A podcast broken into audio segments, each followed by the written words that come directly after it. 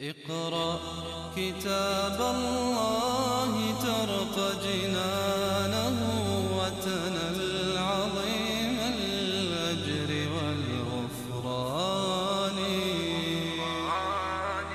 رتله روي القلب من نفحاته كالماء يروي لهفة العطشان. إن الذين يغضون أصواتهم، هنا ثناء ودعاء مباشر لأبي بكر الصديق ولعمر رضي الله عنه، إشادة بموقفهم في استجابتهم للآية الأولى. الذين يغضون أصواتهم عند رسول الله، يغضونها يعني يقصرونها ولا يرفعونها عند رسول الله، مثل ما حدث من أبي بكر وعمر رضي الله عنه. أولئك الذين امتحن الله قلوبهم للتقوى. لاحظ كلمة التقوى تكررت لأن السورة تتحدث عن قيم التقوى وأخلاق التقوى، وتعول على التقوى في التمييز بين ما يصلح وما لا يصلح. فهؤلاء الناس امتحن، اختبر الله قلوبهم للتقوى، فالله تعالى ابتلاها فوجدها قلوبا صالحة مستعدة مؤهلة، فغرس فيها التقوى. ولذلك لم يقل أولئك هم المتقون فقط، وإنما امتحن الله قلوبهم للتقوى، إشارة إلى أن التقوى في القلب، التقوى ها هنا كما قال الرسول صلى الله عليه وآله وسلم، وأن أن قلوبهم تأهلت لهذه التقوى بفضل الله عز وجل. أولئك الذين امتحن الله قلوبهم للتقوى لهم مغفرة وأجر عظيم. فالمغفرة هي غفران الذنوب والأخطاء أو الخطايا، وأما الأجر العظيم فهو الثواب، فكفر الله تعالى عنهم سيئاتهم وتقبل منهم حسناتهم وضاعفها لهم، ليكفر الله عنهم أسوأ الذي عملوا ويجزيهم أجرهم بأحسن ما كانوا يعملون.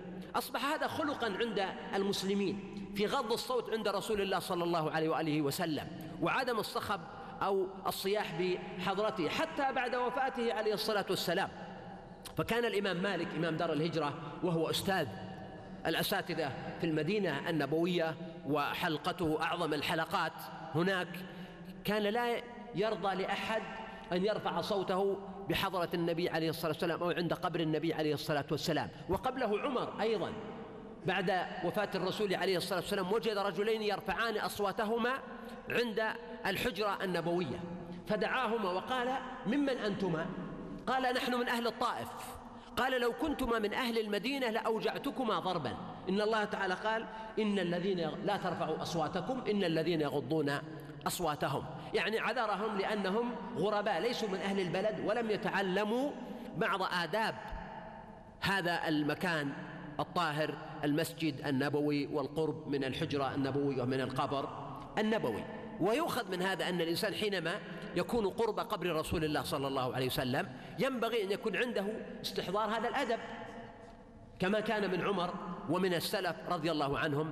فرفع الصوت غير مناسب، حتى لو فرض أنك ستنصح أحدا أو توجه أحدا أو تمنع أحدا من شيء كما يحدث عادة، ينبغي أن يكون هذا بأدب وبلطف.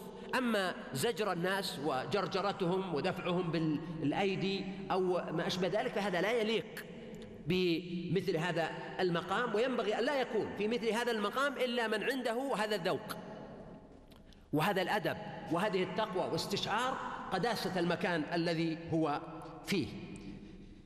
إن الذين ينادونك من وراء الحجرات، هذه فئة أخرى، وطبعا ربما كانوا هم المقصد الأساسي، لأن القصة كما قلت بدأت من مجيء بني تميم، وبنو تميم جاءوا إلى المدينة النبوية، قيل كانوا تسعين رجلا، ومعهم عيينة بن حصن والأقرع بن حابس، ومعهم قيس بن عاصم، وقيس بن عاصم رجل يتميز بالحلم عليك سلام الله قيس بن عاصم ورحمته، ما شاء أن يترحم، تحية من أوليته منك نعمة إذا زار عن شحط بلادك سلم. فما كان قيس هلكه هلك واحد ولكنه بنيان قوم تهدم. ومعهم أيضا القعقاع بن عمرو رضي الله عنه، ومعهم سادة وأئمة لهم فضل ولهم مقام، ولكن كان فئة منهم محدودة كانت فيها جفاء وغلظة بطبيعتها، لأنها عاشت في الصحراء ولم تتلقى في المدينة الكثير ولم تتعلم من الإسلام الكثير. فكان هؤلاء الناس لما جاءوا للمدينة أحدثوا قدرا من الفوضى فيها. وكان من ذلك أنهم جاءوا للمسجد النبوي ودخلوا فيه ربما وقت الظهيرة وقت القيلولة، وبدأ قائلهم يقول: اخرج إلينا يا محمد، اخرج إلينا، فإن مدحنا زين وذمنا شيء. فخرج إليهم النبي صلى الله عليه وسلم وأراد أن يعلمهم، فقال له: كذبت، حتى يتعلم كيف يتأدب هنا. الله هو الذي مدحه زين وذمه شيء، أما أنتم بشر قد تمدحون لدنيا أو لمصالح أو لغير ذلك من الاعتبارات. غالب المداحين هم من المرتزقة ولا لا؟ إذن هؤلاء الناس اخرج إلينا يا محمد، طلبوا الخروج. ولما جلس إليهم النبي صلى الله عليه وسلم كان من ضمن ذلك أنهم قالوا يعني: تعالى نفاخرك. فالنبي عليه السلام لم يستجب لهم أيضا، لأن الفخر إنما هو بالتقوى، وهؤلاء الناس جاءوا ببعض أو بكثير من آثار الجاهلية التي يفترض أن أنها تتوقف عند هذه المدينة النبوية وتتغير. فقالوا لشاب منهم خطيب: قم اخطب. فقام شاب وخطب، فقال النبي صلى الله عليه وسلم لثابت بن قيس: قم فاخطب. فكانت خطبة ثابت أحسن. ثم قالوا لشاعر منهم: قم، وقام الشاعر وألقى قصيدة. فقال النبي صلى الله عليه وسلم لحسان بن ثابت: قم وألقى قصيدة. حسان أفضل بدون شك.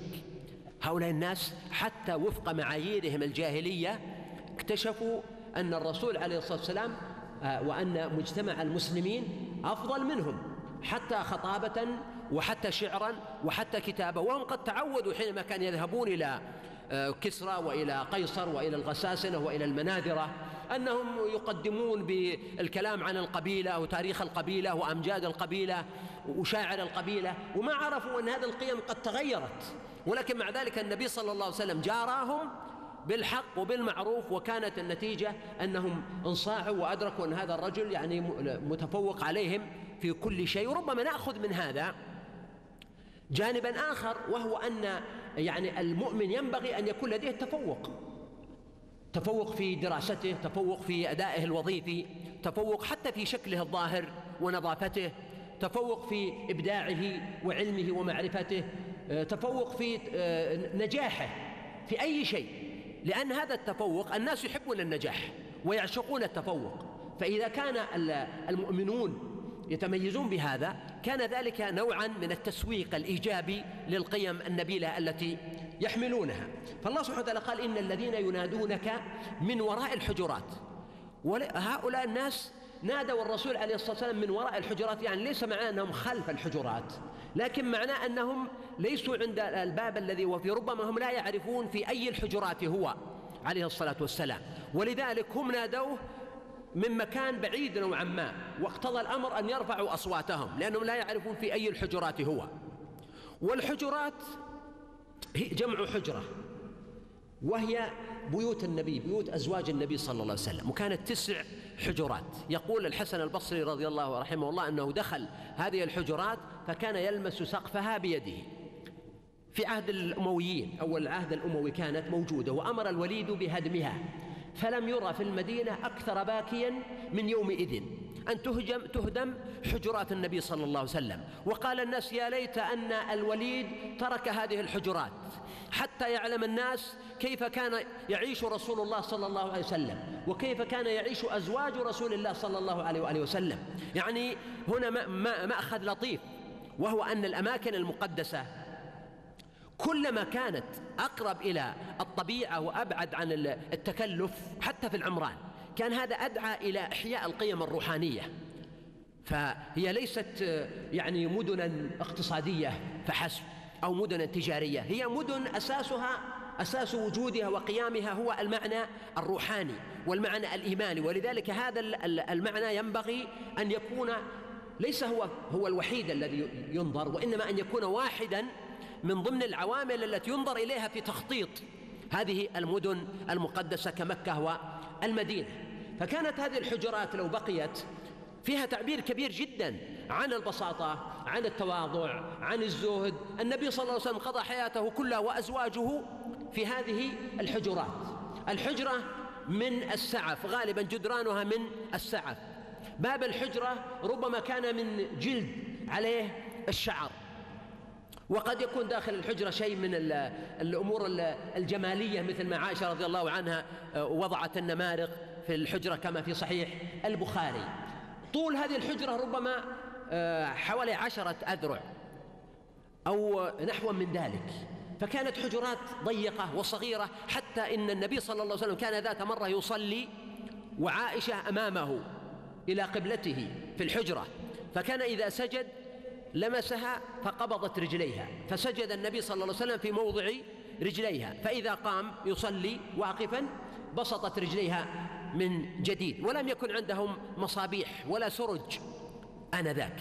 كانت هذه البيوت التي شهدت نزول جبريل عليه الصلاة والسلام، وشهدت مسارات السيد القائد العظيم محمد صلى الله عليه وسلم مع أبي بكر وعمر، وشهدت إبرام العقود، وشهدت أعظم الأسرار، وشهدت تجهيز الجيوش، وشهدت تلاوة القرآن، وشهدت الخشوع والركوع والسجود لله عز وجل. كانت شيئا عظيما، ولله تعالى في إزالتها حكمة على أي حال. لكن هذه هي الحجرات، جمع حجرة. أكثرهم لا يعقلون، هؤلاء الذين ينادونك.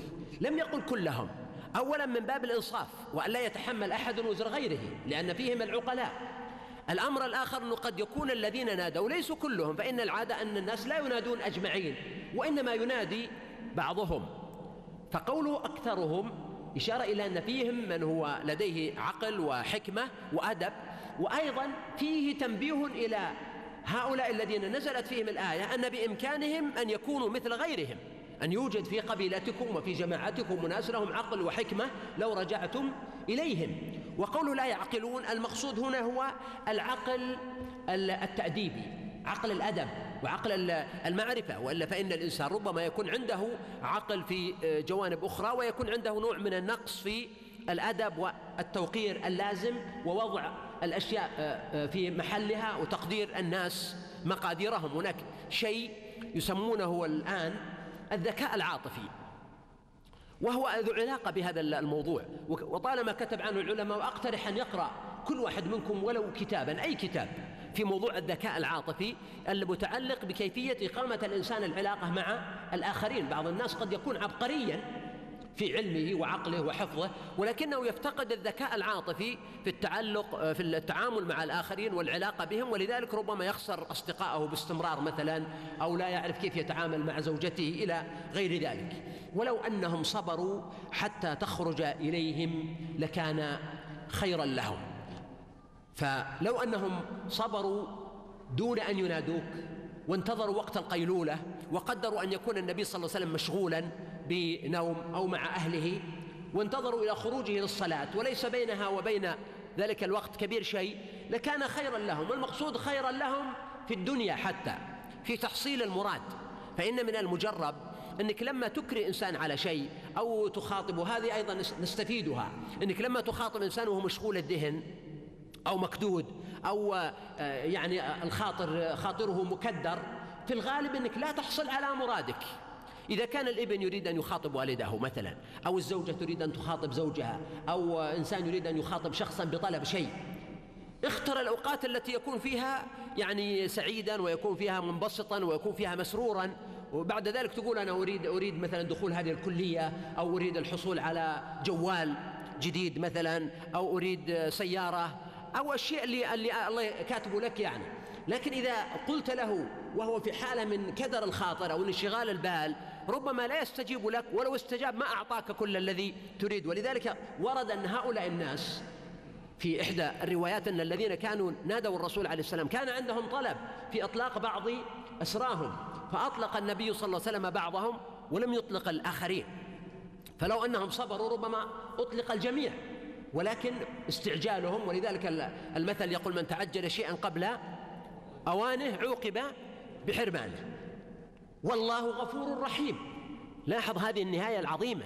الآن هو المقام مقام أخلاق وتربية وتأديب وتقوى، فهنا لم يتكلم عن حلال أو عن حرام أو عن جرم، وإنما تكلم عن آداب راقية ينبغي أن يتحلوا بها، ولذلك ختمها بقوله والله غفور رحيم. وفي هذا أيضا تربية للمسلمين على سرعة الرجوع إلى الله سبحانه وتعالى والتوبة إليه، وحث لهؤلاء الناس على تقوية إيمانهم والترقي في مدارج ومعارج الكمال. وفيها أيضا قوله والله غفور رحيم تنبيه للمسلمين الأولين الثابتين الأقوياء أن يتعاملوا مع هؤلاء بالصبر وطول البال، لأن بعض المسلمين ربما تأخذه عليهم حمية أو غضب، أنتم عملتم وعملتم وفيكم وفيكم ورفعتم أصواتكم ونزل فيكم القرآن. فلما قال والله غفور رحيم نبه إلى أن هذه آداب وأوامر وتوجيهات، لكن ينبغي أن تعطى لهم بالصبر والهدوء واستذكار الرحمة. ولذلك نقول إن